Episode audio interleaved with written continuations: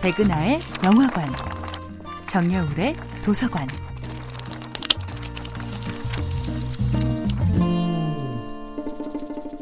안녕하세요. 여러분과 아름답고 풍요로운 책 이야기를 나누고 있는 작가 정여울입니다. 이번 주에 만나볼 작품은 아이스킬로스의 사슬에 묶인 프로메테우스입니다. 고통이 한계점에 다다랐을 때 제게 말을 거는 인물이 있습니다. 그는 바로 프로메테우스입니다.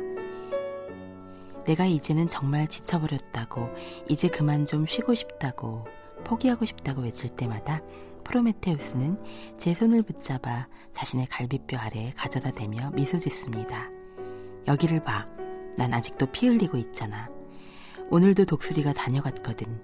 독수리에게 매일 간을 쪼아 먹히면서도 고통에 찬 비명 한 번 지르지 않는 프로메테우스의 강인함이 그렇게 저를 번쩍 일깨웁니다. 저는 가끔 프로메테우스에게 묻습니다. 후회하지 않느냐고. 인간들은 너에 대한 고마움조차 모른다고. 프로메테우스가 제우스에게서 불을 훔친 이유 따위 다들 잊어버렸다고. 아무도 너의 고통을 제대로 기억하지 못한다고.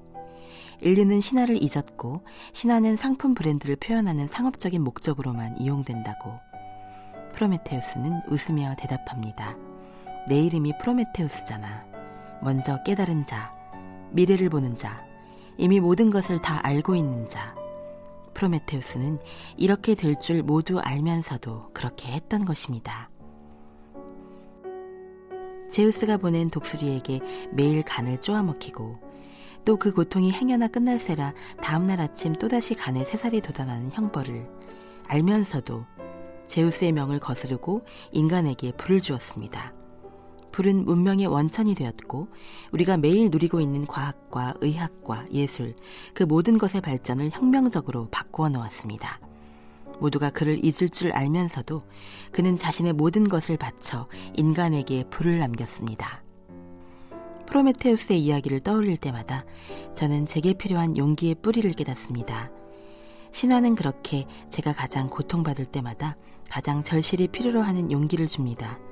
신화를 읽고 기억하기만 한다면 신화는 우리에게 힘들 때마다 가장 큰 용기를 전해주는 따스한 멘토가 됩니다.